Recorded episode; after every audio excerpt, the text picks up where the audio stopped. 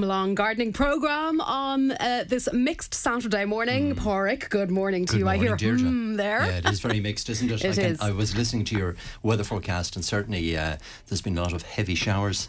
Uh, but it's good to hear that the temperatures are mild. Yeah. So we're between what 14 and 15 degrees Celsius. Yeah, so it's that's it's not too bad. Um, One can get out and about and do a few jobs. Yeah, yeah. I did I did a few jobs myself during the week. no grass cutting, but I did a bit of digging, so I felt Yeah. as if I really had uh, been put in a good week in the garden. And the cold, the, those cold winds have, have disappeared now. So we're Mm. into that northerly uh, airstream. So it's milder temperatures, really strong growth. I mean, look at the growth that plants have made in the last. Um, Even the last seven days since we were talking days, last week. Yeah. Exactly. When you get that heat we, that we got two weeks ago into the soil, and then you get moisture after that, which we've got, you get fantastic growth. And the growth has been very slow this year, so hopefully things are catching up. It's lovely to see a lot of plants coming into flower. I was admiring the laburnums are just beginning, the golden rain tree just beginning Just, to flower yeah. in gardens. Lovely. Yeah. Just that, And just, I was even uh, yesterday driving, and I could see, you know, just that that start of the lush, Lush, greenness yeah, coming on to everything, which is, is is kind of always makes me feel really good. Um, I do love this time of year, I have to say, in terms of gardens and plants and just growing in general.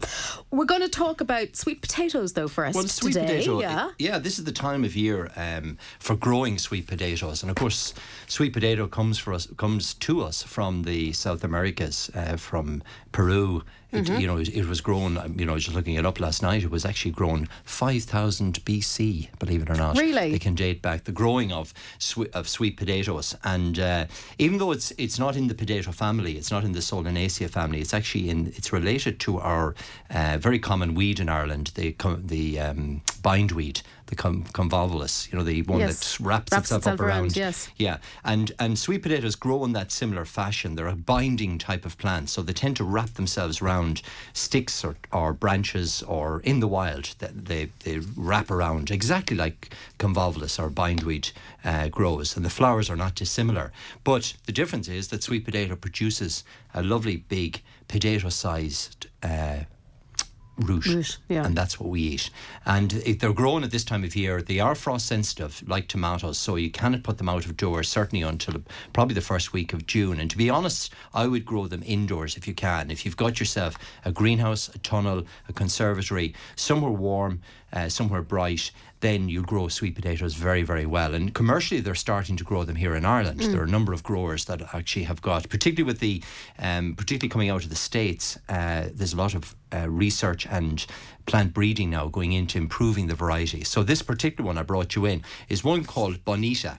Bonita. Bonita, and it is the sweetest of all the sweet potatoes. So it's got fantastic. It's a, a kind of light tan coloured skin on the outside. Yeah, because a lot of them tend to be quite a deep, well, they're a deeper colour. red or, yeah, or orange. Yeah, the orange colour. Yeah, it's very typical of atypical of, of particularly the ones you buy in the shops. But bonita is particularly sweet, very good for children. So if you want to make your French fries with a lovely sweet flavour, then this is the one to grow. So it's a variety called sweet potato bonita, and the plants are available at the moment. So the plant I've brought you in is about six or eight inches high now at the moment. Yeah. That's ready for potting on. You can see the roots, The coming roots out coming of the out of bottom the- of the pot. So I would move that into something like a 12 or 15 inch pot, the size of pot that you grow a tomato plant in. Right. Um, ideally, put it indoors if you can for the next five to six weeks. Um, you could put it out of doors after that, but but the size of the tubers would be smaller. So if you had a little uh, sun trap in the garden out of doors, you could certainly try it. It'll be a lovely novelty plant, particularly for children, because it grows like the runner beans, like the giant uh, runner bean. Okay, so it's quite a. It, does, so Very does it need a fairly big space then if one is growing? Well, in height, it's going Yeah. to grow to between four and six feet on and you have canes. to you have to stake it. You do. Yeah, you need some bamboo canes, or it needs something to actually, a little bit of trellis work. Yeah. Bamboos are probably the simplest way. Put a wigwam of bamboos into the pot. Um, plant one or two of the potato, sweet potato plants then into the container using regular potting compost. I would generally enrich it with, with some of the slow release fertilizer, Okay. maybe a little bit of the swell gel, the sort of ingredients we use in hanging baskets and, and containers. And really, after that, it's only a matter of watering it and liquid feeding it. Um, but it's just a novelty, something different, um, something unusual, and particularly for people that like growing, say, tomatoes or chilies or cucumbers, something a little bit Little different, different.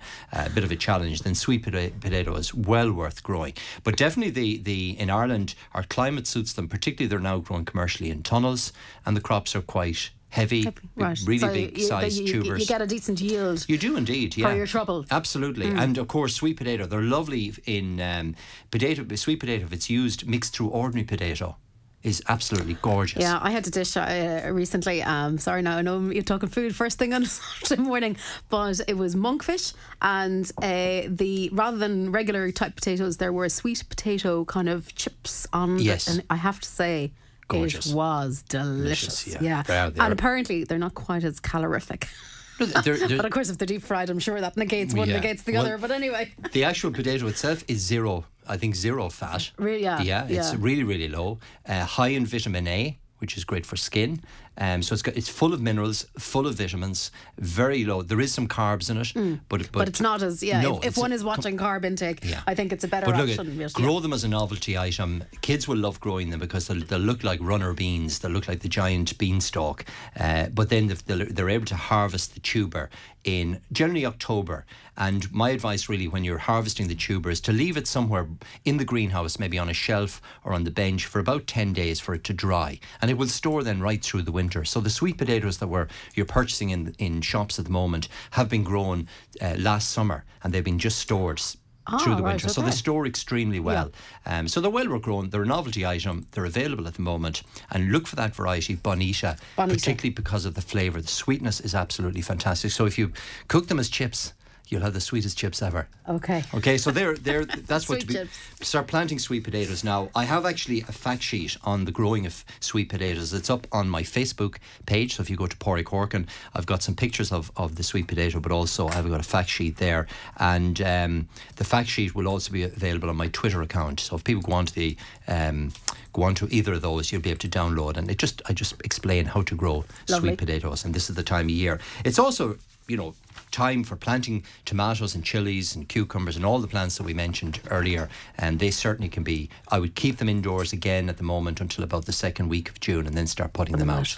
Um, so definitely the planting of sweet potatoes. The other thing with the bit of, of moisture at the moment and particularly with significant growth I did mention it last week but in terms of feeding plants, this is the time of year now. If you haven't fed your hedging plants or your trees or shrubs and you want to give plants a bit of a boost, then this is the weather to get it on because the growth is very, very strong at the moment. I fed my own lawn again on Wednesday, I think it was, Wednesday or Thursday morning. I knew the rain was coming and got it on. And that's the type, this is the time type of weather to start putting some fertilizer on. So if you haven't put on your lawn application yet, now is a good time to get it on, particularly the feeds. Um, if you haven't fe- fed your trees and shrubs and general plants in the garden, if you want to give them a bit of a boost, then this is the perfect weather. There's no point feeding them in July and August. The growth Too has stopped yeah. as that stage. So really, this is the time to feed. Also, if listeners have been planting up hanging baskets, containers, window boxes, that type of thing, again, start the liquid feeds at this time of year because the growth is very, very strong at the moment. And the more vegetative growth you get on baskets and containers, the more flowers you're going to have as well. So continue to feed them about every uh, two weeks uh, at this time of year. Plant that caught my eye, not only the laburnum, but Yes. I was just looking in the garden centre yesterday. There's a beautiful plant called the Chilean lantern. I think we might have mentioned it before on the radio.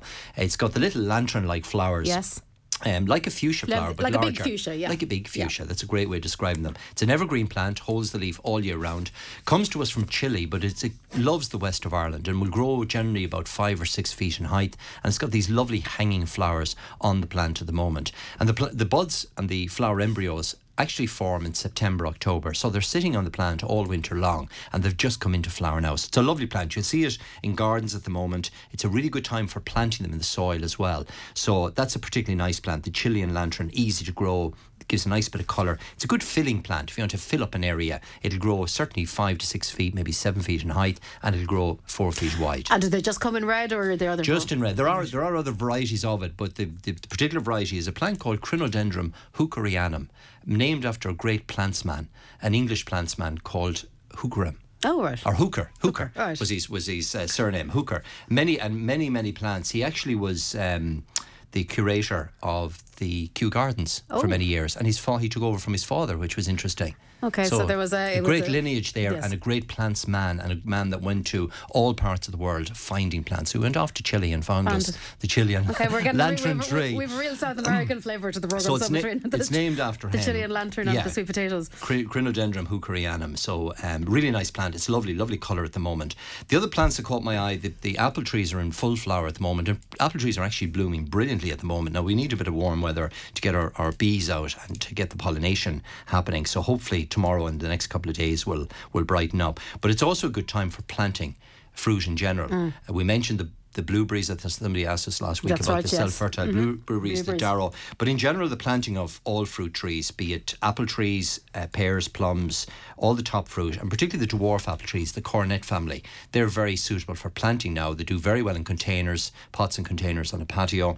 Um, you can get them in what we call a family tree, which is a variety which has two different varieties grafted onto the one stem. So if you're really tight for space, you've got the tiniest of gardens and you want to grow an apple tree, well then that's a great one. The family coronet apples, you get two varieties grafted onto one tree. It does very well, say, in a patio pot, and they're in flower at the moment, so it's a really good time to plant them. And indeed, fruit in general, uh, lots of people are planting up strawberries, for example, at the moment, and blueberries, and all the soft fruit can be planted at this time of year. Okay. So they're the sort of jobs, you know, certainly the hanging baskets, window boxes. I see a question in this morning, somebody was wondering, can they put them out yet? My advice, yeah, if you've got a nice sheltered spot, because things are so mild at the moment. But just be still a little bit careful. be very careful. The other thing to watch out for is there's lots of slugs and snails Pests, around. yeah, we're going to give a pest warning really this Well, morning. Well, in particular the slugs and snails with the with the mild damp weather, they're going to be feeding at night time. So keep an eye on your bedding plants Yeah. and things like French marigolds, um, any of your veg plants. Keep an eye on those as well because they're very active at the moment.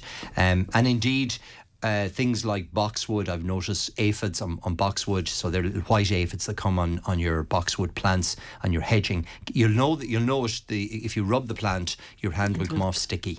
so it's a sure You'll sign. feel them. You, you'll feel them there. and aphids in general excrete that. Um, it's where they, they're sap sucking pests, so they're taking the protein out of the plant, and that's actually what's coming off in your Right, hand. the residue. It's the residue, yeah. So it's a really good idea to check your roses, to check uh, new growth on plants, to check beech, for example, for white aphid. Again, you'll see it on the back of the leaf. So check for insect damage at the moment because nipping it in the bud now saves a bigger problem downstream and also keep an eye out for slugs and snails use the organic pellets um, or use the copper tape or Yeah. something that will You have actually you have a few options There's there, plenty depending of on which options way you want to but go. it- it's particularly when plants are young. Uh, hostas, for example, have come into f- are coming, or the leaves are unrolling at the moment. Mm. And again, it's this is the time of year to take some preventive action because once the damage is done, unfortunately, It's- it's- yeah, well, it, it, it magnifies as the leaf opens further. So you you know the if you Okay, take so a you hosta, can't right. So initially you mightn't notice it, and Correct. then as it unfurls, Exactly. can- it magnifies yeah. the problem. The Okay. hole becomes from half a centimetre to a couple of inches. Right. So do take action now, particularly on, on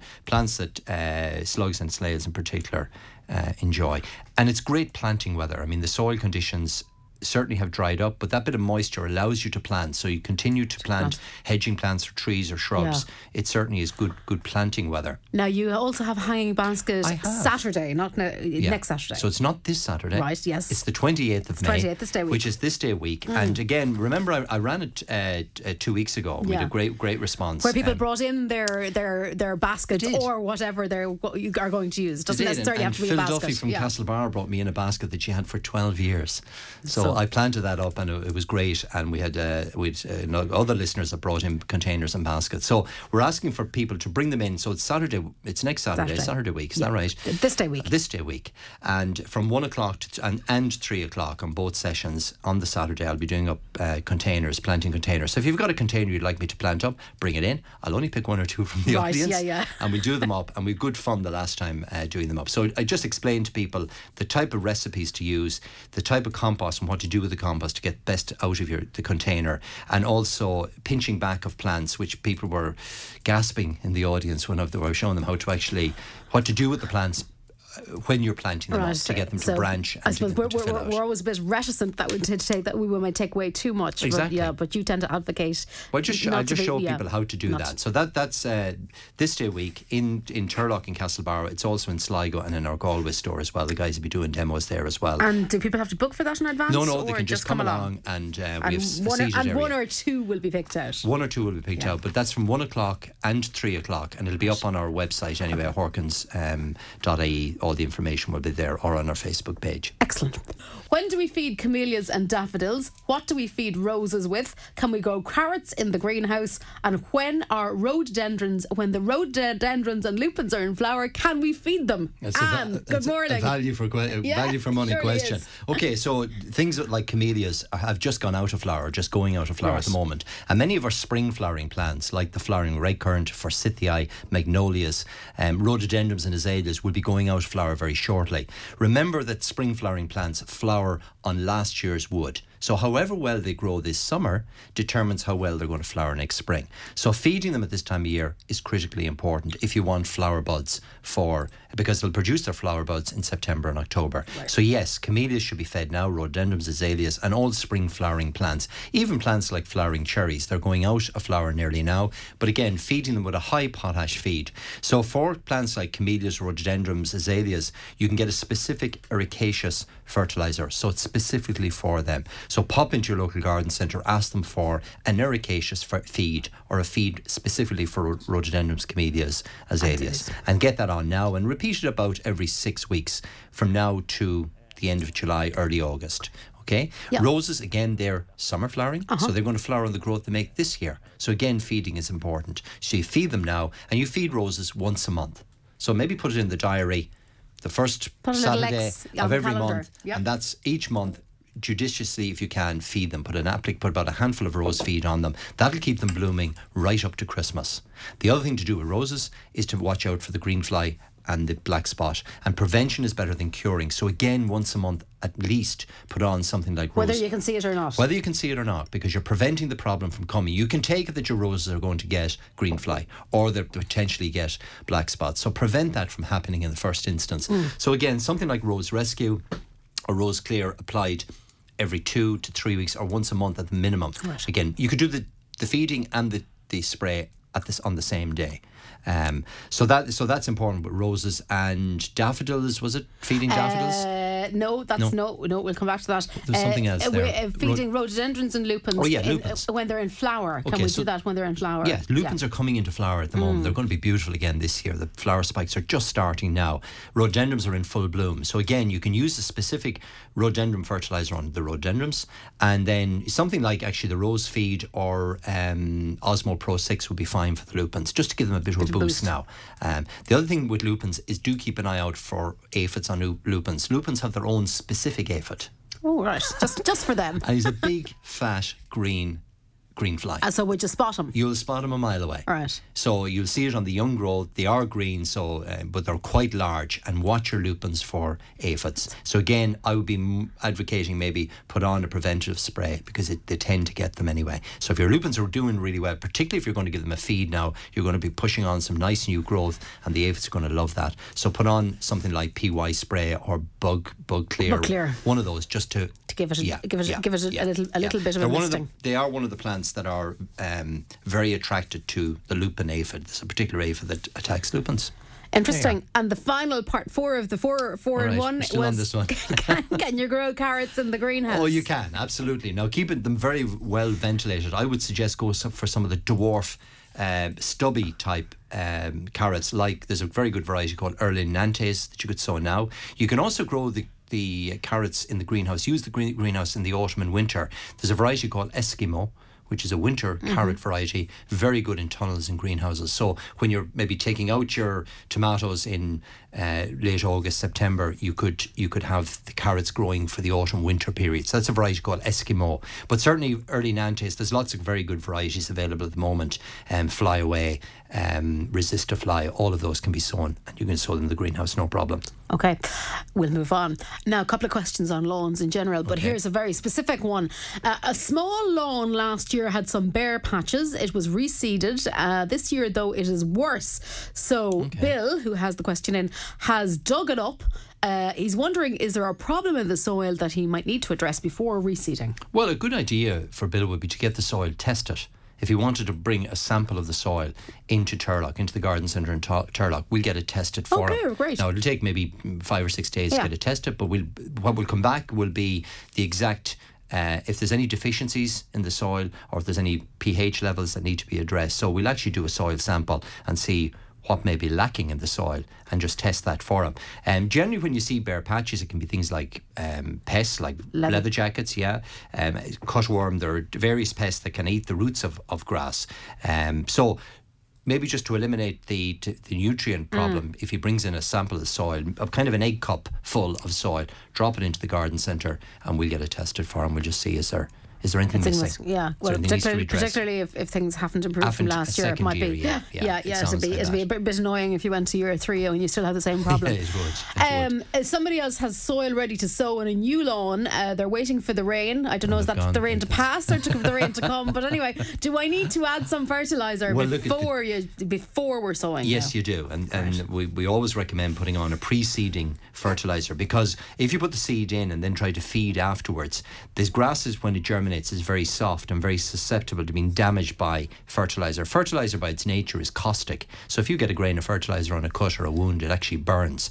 So it's caustic by nature. So it's better to get the the the, seed, the fertilizer in before you seed or on the same day that you seed because it'll take about a fortnight to three weeks for the seed to germinate. So that's enough time for the fertilizer to dissolve and be available for the roots of the grass. So I would always put the fertilizer in on the same day or a day be- day beforehand if you wish um, in into the soil rake it in and then put on your lawn seed um, and this sort of the temperatures at the moment are excellent for resowing bare patches or resowing new lawns in general really really good at the moment wait obviously wait for the the the ground to dry up slightly uh, but a day or two will have it dry and ready for seeding Okay. What's the best way, Martin asks, of killing a fuchsia root?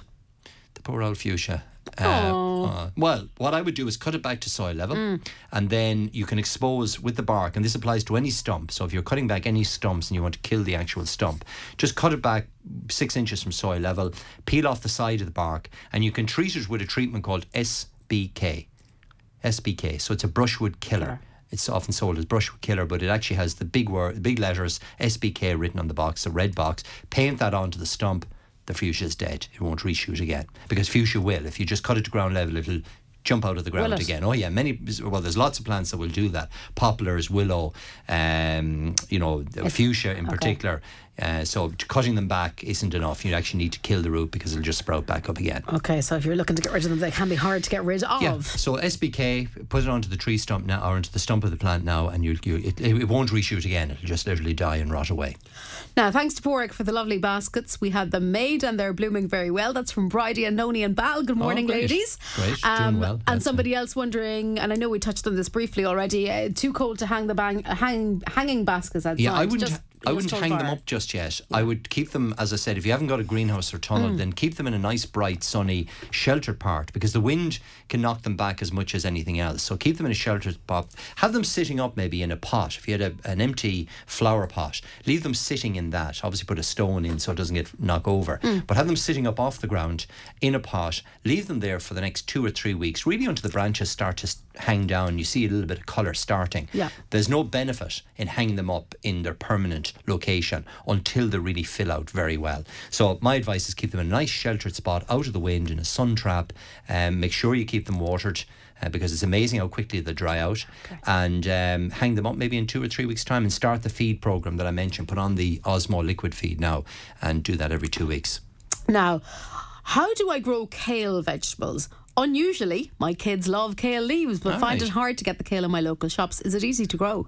Well, it's interesting, but kale is generally associated with winter. Yes. Uh, because it's so hard. The curly kale, in curly kale, because yeah. it's so hardy and it comes through the winter. Normally, you sow it in July and August. It grows uh, through September. You harvest it then from October right through to the spring. Uh, but interesting enough, I was watching um, Sean. Not Sean, uh, Rory, Rory O'Connell Oh, last yes, night, I- I- uh, brother, and he was cooking with a black what they call what we call black kale, which is available for the summer.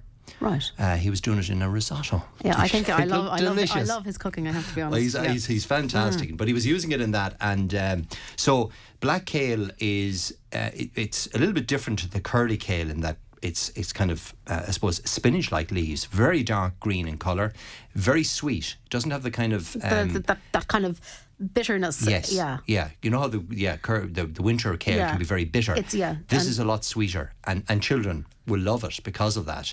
Uh, so it's a thinner leaf, long leaf. The plants are available at the moment. You so you plant it out of doors now. You grow it like a cabbage, so it'll grow to about two feet in height. Long, slender leaves that you can easily pick off. Pick off. He cut out the midrib Right. just a little rib in the Yeah. centre, and used the outer part of the leaf and cooked it within two minutes. I think he had it cooked and ready to go into the risotto. Um, so uh, the question is, can I grow it for my The kids? Yes, you can. yeah, is it hard to grow? No, it's is not. it easy to grow? Yeah. So look for the black kale at this time of year. Black kale, the plants are available as we speak. Um, the kids will love it because it's lovely and sweet. And if you plant it today, we're where we're mid-May, so it'll be ready for harvesting about the middle of June, the end okay, of June. Okay, so just four weeks, Uh, yeah, four to you- five week yeah, you can start picking the leaves then, and you can use it right through to the autumn. And then my advice would be to maybe sow some of the curly kale in August, and you've got a succession then of kale coming right through. Right. And kale again is it's fantastic in. Oh, it's uh, like a. sp- I, you know, I, I, I tend to use that word superfood a little Yeah. sparingly because I think it's overused, but it is definitely one of those where, you know, the, Lots of iron. full of Yeah, nutrients. it is. Absolutely. It yeah. is, yeah. So, so look at the plants are available at the moment. Look for the black. I think that it's it's called black kale. He had a different name on it, but anyway, black kale is. Is, is, um, is essentially what yeah. it is. Okay, and we could try the risotto. You could try the Uh, risotto yeah, as well. yeah, yeah. It looked like a lot of work though. He boils Risotto the rice. is well, hard Yeah. work. You have to keep stirring it. This, the kale was certainly the easy part of it. Okay. Mare's tail weed, a problem in my back garden uh, and on pathways. What Hmm, jumping up what and the when to use to control, please? Well, look, at now is the time. It's it's uh, has certainly jumped in the last. It's about six or eight inches high at the moment. Mare's tail, for people that know, don't know it, is like a small little conifer, um, and it will come up through tarmacadam, and gravel, and it'll come up through shrubs and all sorts of anywhere at all. It, it actually grows in water as well. It's a plant that's, um, I think I told you before, it goes back to the the, the, the, uh, prehistoric. prehistoric, so yeah. Um, so what you'd use it, you can use uh, a product called Neardorf. Uh, tough weed killer. That's very effective on mare's tail. You'll actually see the picture of the mare's tail on the bottle. So it's a green bottle of Neardorf. You mix it up in water and apply it through your sprayer in dry weather, and that'll kill it down. Or you can use the other product I mentioned, the SBK brushwood killer, is effective on mare's tail as well. But now is the time, really. The next dry day, go out, treat it, and that should see it off for this year. Now, Leona has a trunk of a big mature flowering cherry. It was cut back at the wrong time two years ago. Uh, she still thinks it'll Probably make a nice so, feature, yeah. Okay. If I, if she plants climbers through it, yeah. So yeah, the, the tree idea. itself, I think, in terms of being a cherry, is no longer, but uh, the obvious stump is still there. So, what would you suggest? Uh, she'd like to include something evergreen. It's in an area where it gets some sun. Okay, so Yeah. well, that's great. I mean, the, the, you've the perfect conditions there. First of all, in terms of pruning cherries, when when the right time to prune them is after flowering. So now, if you're thinking of considering pruning back a cherry tree, you always prune it just after flowering because the wounds heal up very quickly and it so- stops a disease called silverleaf getting into the actual stem. So never prune cherries in the winter. Um, so that's the first thing. So uh, in terms of climbers, well, look at this whole range of different climbers you could use. Um, I would tend to go for a mix. So if you want something evergreen, you've got plants like Clematis armandii, which is an evergreen variety of Clematis. It holds its foliage uh, during the uh, winter. Long leather-like leaves with nice white flowers. And there's a, quite a number actually of evergreen clematis that could be used. You've got a plant called the evergreen hydrangea. Um, Hydrangea seemaniana, and that's quite good because it would actually self cling to the trunk itself. So you wouldn't have to put any wire or any support up for it. It would literally root up along like an ivy and then hold its white flowers. It would also give a foundation for other plants to scramble up through it, as it were. So, for example, if you put that Oh, hydrangea so it kind of acts as the trellis itself then once it's there. Oh, Exactly. yeah, so it acts as a clever. Mm. climber and it's evergreen. Uh, so it's Hydrangea seemaniana. It holds its leathery leaves all year round, white flowers, but as, as you say, it would act as a trellis work. And then you could put other summer flowering clematises or honeysuckles or climbing rose or anything like that, and they would use it for support and al- also complement the flowering of the, the white hydrangea. So look at there's lots of really good climbers, wisteria, there's loads of climbers available at the moment. So pop into your local garden centre and have a look at it. But maybe put in that hydrangea, the evergreen one, as a foundation plant to cover it, or or variegated ivy if you wish. But the hydrangea is nice because it flowers and self clings, roots to the trunk itself without any support. Question on scotch grass in a lawn. John asks, how does he get rid of scotch grass in a lawn? Yes, and that's the you know that's kind of one of the problems because the traditional lawn sprays that we use kill all broadleaf weeds, but don't kill grasses. So Mm. Right. they, and they don't differentiate between scotch grass and, And your nice regular grass. regular grass. But scotch grass is that grass, or it's often it, it's often mistakenly uh, called scotch grass. It could also be wild uh, meadow grass, kind of annual meadow grass, which are very strong growing grass. They look very similar, um, and you'll know when you have it in the lawn because it's coarser. It tends to grow more vigorously, um, and it tends to grow in patches Yeah. uh, and be more upright. Uh, now, to get rid of it, you'll have to take that area, mark that area where the meadowgrass or scotch is, uh-huh. and spray it with something like weed free, which will totally kill the, all grasses and anything that, vegetation in that area, but it doesn't contaminate the soil. Right. So you, you, you mark the patches, let them grow. Don't cut the lawn for about a week or 10 days. Allow them to, to grow. Treat them with the weed free. It'll take about a week for them to die and then reseed the areas. Okay, so, So you can, you know, it's a bit of a job then, really. It is, it- you know, it is. Well, it's you're actually what you're, You're doing. killing off the grass. You're killing off that meadow grass Yeah. that's there, or the cut, uh, the. but scout- the other cut- grass goes as well. It does. Yeah. And you have to reseed, and this would be the time of year to do that. Fair enough. So if you're if you're anxious to get rid of it, otherwise you just put up with it and keep it mowed and keep it trimmed. Regular mowing certainly suppresses it because it likes to grow with a free rain. It likes to grow untrimmed. Un- yeah. So certainly regular mowing, and often if you rake it up with a lawn rake and cut it tight, that helps to reduce the vigor but won't kill it. Um, so you're only managing it really. The really the way to get rid of it is just to mark the areas, treat it with weed free, and then reseed about uh, ten days or a fortnight later. Okay. Uh, question on beetroot, which I think we didn't quite get to last week. Uh, what's the best time to sow beetroot? This listener finds it hard to grow. Well, it shouldn't be. Beetroot is very easy to grow. The temperatures at actually at the moment are perfect for sowing beetroot, and the seed is quite large in beetroot. So again, do the same tip that I mentioned for the carrots. When you're sowing beetroot, open up the drill um, about three to four inches deep. Put some potting compost, regular potting compost, into the drill. Sow the seeds, spacing them about two inches apart because they are quite large, so it's easy enough to space them, and it'll save thinning later on. And uh, just cover them over them with a bit of compost. The weather at the moment is perfect for the germination of all plants, but particularly beetroot. There's a variety called Bolt Hardy, which is a very good variety of beetroot to grow because it doesn't bolt, it doesn't run to seed, and it gives very good, uh, large, kind of tennis ball sized Oh, yeah. beetroot. Yeah, so it's a really good variety. That's, so that's Bolt Hardy. I would sow them this weekend if you can, and use that compost. Use the little so. Open up the drill four inches deep, three to four inches deep. Put in a layer of compost, sow the seed, cover over with compost, and they should be up in two weeks. Fantastic. Uh, how does one get rid of whin bushes? How do you get ri- rid of them? To get rid, how to get rid, Rid of whins. Whin, oh no, I beg your pardon. How to get a whin brush to grow? It's the opposite. I thought you said that apologies, earlier. Brian. Apologies.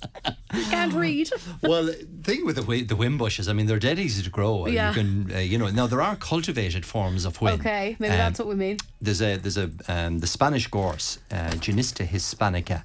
Um, it lo- looks and feels exactly like a whin bush. So it's small, it's prickly, and it produces dark green foliage, but uh, fantastic yellow flowers. So look for that variety, Genista hispanic. If you want to grow it in the garden as a kind of a, an ornamental plant, it only grows about two feet in height, two feet in width. So it's very compact, very neat, um, and it, it makes a lovely attractive plant at this time of year in full flower. So that's Genista hispanica. If you want to just grow the common gorse, you can collect the seed in the autumn when the flowers start to fade. You collect the seed from them, sow them in a bit of soil, and they'll grow. That's the, or lift. that's lift- the yellow gorse you It's see. the ordinary wild yeah. gorse. We normally get a question in how to get it.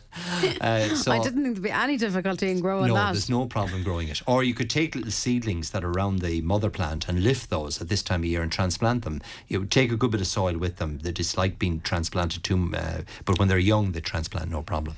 But be careful what you wish for because it can Yeah, spread. yeah. It can spread. you might want to contain them a You might bit. want to. Yeah. Exactly. Exactly. When do we spray for blight in potatoes? Well, it's it's a bit early yet, um, and you know, again, I was actually talking to somebody during the week. Their potatoes are about a foot over the soil. Um, you know, blighty weather. I suppose it's it's we're kind of getting it at the moment when you get lots of uh, moisture, mild temperatures, and blight starts to knock around. So generally, from the first week of June is the time to start treating potatoes. And again, like the roses, prevention is better than curing the problem. So put on the um, Bayer blight control um, again about once a month. Generally, is if we get into a very warm, dry summer. The risk of blight is minimal. It's all about the moisture, It's all about it? the moisture and mild temperatures, and particularly prolonged wet weather. So when you get a day or two of rain with very mild temperatures, like we're having at the moment, moment, to be yeah. honest. Um, so you know, if you wanted to be extra careful, you could give their give the plants their first spray now, and then repeat every maybe three to four weeks, and that'll keep them nice and clean. Now, Seamus has a white thorn hedge planted and Right. he left spaces to plant something in between for colour. right. Would you have any suggestions? Oh, okay, of course we would. Um, well, what could you grow if you want to grow as a kind of a natural hedgerow? Um, you could consider some of um, some beech if you want wanted. If you, you could put in either the green or the purple foliage beef, uh, beech for leaf colour, uh, and it'll have the colour right through till October, and the leaves wither then and stay on during the winter. You could also put some flowering plants in. So there's a plant called the Guelder rose, the viburnum. It's a wild viburnum which you've planted now. It's actually coming into flower at the moment. It lo- lo- looks really well in hedgerows and does very well. Some of the shrub roses, the wild roses, Rosa rugosa, or any of the kind of um, dog roses, they've got lovely big purple flowers this time of year. Brilliant in hedge roses, very, very tough, very wind tolerant. They don't suffer pests and diseases like our common roses, but are very good in hedgerows and, and look really well. You could use some of the wild fuchsia that we mentioned Lovely, earlier. yeah, absolutely. Um, you could also use a plant called Euonymus alatus, which is um, the spindle bush. And again, it's a plant that we'd often associate with, with wild hedgerows. It produces flowers in the summer and fantastic little uh, red berries in the autumn. Really, dan- very, very colourful berries in the in the autumn that the birds just love.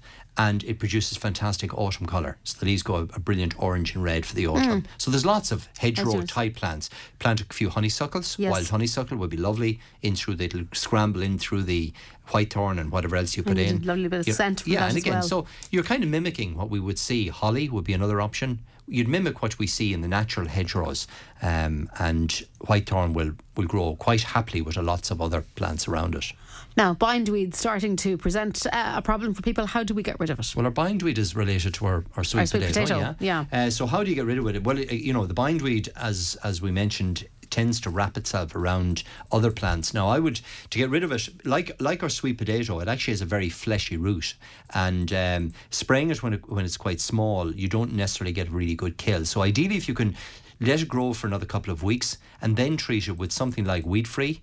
Or you could use the Roundup gel, you know, the gel that Yep. we mentioned before, and just paint it onto the foliage of the um, convolvulus, and that'll kill the old bindweed back as well. Um, or, you know, if you can kind of redirect it uh, to grow out, say, on a pathway or on bamboo canes where you can actually exclude it from plants, if it is growing around plants, um, then it makes it easier to spray it and treat it. So the weed free you'll find effective, or the Roundup gel. Gel. Now, I have a forest flame in my garden. My neighbour seems to have a redder leaved version. right, bit of competition going is on this there, a is different form of forest flame? Well, they've been lovely. They for the look last, great, yeah, they do. fantastic for the last month or so. And, and if anything, the, the forest flame is probably losing a little bit of its colour. Yeah. There's a variety called Pieris katsura. It's a Japanese um, variety of uh, forest flame or, or Pieris. They're all Pieris family. Forest flame is the lovely orange. Uh, Pieris that, w- that has been colouring through April and, and the early part of May, but it's losing its colour now. Katsura is is a Japanese variety. It's got brilliant red foliage, and the interesting thing is that it holds the foliage colour late into the summer. So it's probably a better variety, to be honest. Okay. Um, so I can see the the uh, eye of envy, uh, uh, you know, because it, it, it is a nicer variety. So look for that in, in the local garden centre. That's Pieris Katsura, lovely variety. If you like forest flame, Yeah. you'll love Katsura because it actually carries the colour later, right into maybe August. Um, you'll Okay, have that so you red have, foliage. you have yeah. kind of longevity with it. It's evergreen. It holds. It holds. The, the the leaves go from red to green. It holds that in winter, and it produces a nice white flower. Um, so that's the So one to it- look for. so it's what the neighbour has. Pieris Katsura. Pieris Katsura. yeah. Now, good morning to Coach, who just uh, texted in to say how much she enjoys the programme. So thanks indeed for that, Coach. Um, now, my boxwood pyramids have a lovely shape, but the top Great. leaves are going yellow. Should I feed them and with what? Yeah, well, this is a time of year in general for feeding plants and also boxwood. You're growing it for the nice green foliage, so it will benefit from a bit of a boost. One thing to watch with box, if they are going yellow or orangish in colour. It could be boxwood blight, which is a disease of, of boxwood, um, and you can treat for that. So you can treat it with Top Box, which is a tablet, a little blue tablet. You mix it in water, you apply it onto the foliage of the boxwood, and it um, it feeds it, but it also corrects the. There's a fungicide built into the treatment. Right. So Top Box, put that on now this sort of weather would be ideal to get it on. And in general, you can give a, a, a, dressing of fertilizer. Make sure you keep it out well out from the main stem, sprinkle it around the base of the plant, and let the rain wash it in. Now, what feed would you recommend for hanging baskets and window boxes that are planted with geraniums and petunias? Okay, well, anything with high potash, so you could use now liquid feed. So, um, ideally, when you're planting up containers, use some of the slow release fertilizer into the compost mix anyway, because your traditional compost only has about a five to six week feed built into it. So, it's a good idea to add some of the granulated slow release fertilizers um, when planting them up. And then I would use something like um, Osmo Universal is very good. Um, we mentioned it before. I think a litre does 200 yep. litres of mix, so it's quite a good one. Um, or anything with high potash level levels, high K levels. Um, so um, you could use Baby Bio do one actually one at the moment as well, a flowering uh, Baby Bio liquid feed as well. And again, every two weeks keep the liquid feeds on them, and that keeps them blooming well into the to the autumn, early winter. Now, my dahlias are starting to grow. What's the best to feed them with, and how often do they need feeding? I put 10, 10, 20 on them a month ago. Okay, well, hold back in the 10, 10, 20 because you'll end up with lots of leafy uh, dahlias Growth, at the expense of flowers. Um, what I would do with dahlias, uh, again, first of all, watch them for slugs because the slugs just absolutely love them. The second thing I would do is when they're six or eight inches high, pinch them back. You can actually just take about an inch of the top growth off each of the stems, and that encourages the stems to branch and produce more flowers for you. The other interesting thing you can do with dahlias is to take cuttings of them now. So when they're about four or five inches long, if you take the young cuttings, uh, young stems, put them in a little bit of rooting powder, and put them in a pot, they'll actually produce a new plant for you. So this is a good time for taking cuttings of dahlias. Um, so pinch them back certainly. Watch for the slug control. That's very important with dahlias. And the other thing is to feed them with again a high potash feed. So a rose feed or Pro 6, a granulated high potash mm. feed. So stay away from the 10 10 20. Right. It'll just drive the foliage right. mad. Uh, they'll be a lot more attractive to the slugs, and you'll end up with a floppy uh, Dahlia. Yeah, with lots of foliage. So uh, better to put on a rose feed would be good, or Pro Six Osmo Pro Six would be good as well. Granulated feed just around the base of it. With any of the granulated feeds, make sure you keep them away from the stems. Keep them out at least six to eight inches from the plant. That's where the roots are. So, uh, so because otherwise okay. you run the risk of scorching. Okay, so it gets down into the roots yeah, rather than exactly. Yeah. well, the the feeding roots of all plants are out. Yeah, they're well out. They're at least six, eight inches out from the plant. So don't go throwing it right into the base. You're only going to damage the stems. Paraic, I have daffodils in pots. Can I take out the bulbs now and put them away for next year? Yes. Well, what I would do is actually plant them somewhere else yeah. if you can. Um, so, in terms of lifting daffodils, if they're in your way, if they're in pots and containers, if you need to move them or you need to split daffodils, this is the time of year. So if you've got a bunch of daffodils and the foliage is dying back, you can literally dig the whole clump up, divide them into two or three, transplant them elsewhere to other parts of the garden or give them away to family and friends. Mm. If you've got them in pots and containers, you can plant them out into the garden where you want them to flower next year. Um, so rather than just storing them, you, if you want to store the bulbs, then leave them till about the middle of June. So allow them to die back. Keep watering them. Give them an occasional feed as well because they're building the bulb up for next year. And then once we get into the middle of June, the foliage will have died back naturally, and then you can save the bulb. You can take the compost off and save them. But I prefer to plant them where you'd like them to flower next year. Um, so, and this is a great time in general with bulbs, bluebells, snowdrops, any bulb that you want to split and move elsewhere, this is the time of year to do it. Okay. I was actually out walking during the week and I noticed one of my neighbours, they always have lots of lovely flowers. Um, so they had daffodils earlier in the year or in the springtime. Um, so obviously the heads are all gone now and the stalks were still there and they kind of had them, um, Bent they over. had them in a, yeah, they had them in a knot yeah. in, on each one. Well, you can do and that thought, to tidy them yeah, up. Yeah, I was, well, very organised gardening. But I said, oh, that's very interesting. Yeah. I wonder, was there a specific reason or just no, for no, tidying it's, purposes? It's, it's A, to st- so that you're not cutting the foliage mm. away, you're allowing the natural process of the energy to return Turn to the bulb. Down. This is the time of year you feed daffodils yeah. to build them up for next year, but it's really just to help to tie them up. You'll often see people will bend over the stems right. well and put an yeah. elastic band on them. Okay. Or anything like that. Just, just to just tie like it had a little ponytail on it. Yeah, well, yeah. well, you can do that with them just to tie, them, them, up, if you've got the time and you're you're well organised. They're well organised, I think. But certainly in terms of moving, transplanting, dividing, being all of that kind of work, Yeah. this is the time. Move them, move them in the green, as we say. Okay, lovely.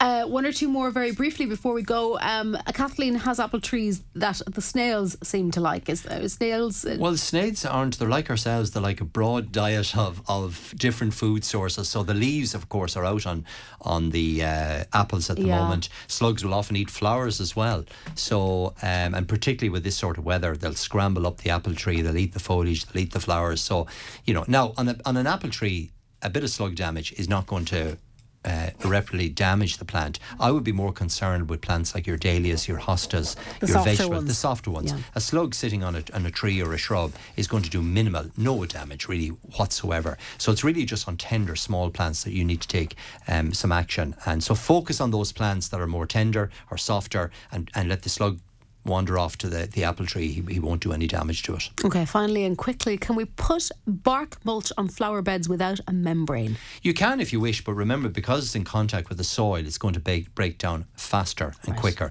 But it still will give you very good uh, weed control. So you could put a two or three inch layer on top of the soil, and that will work without the membrane perfectly fine. And if people are feeding, they are, people often wor- worry about bark or gravel.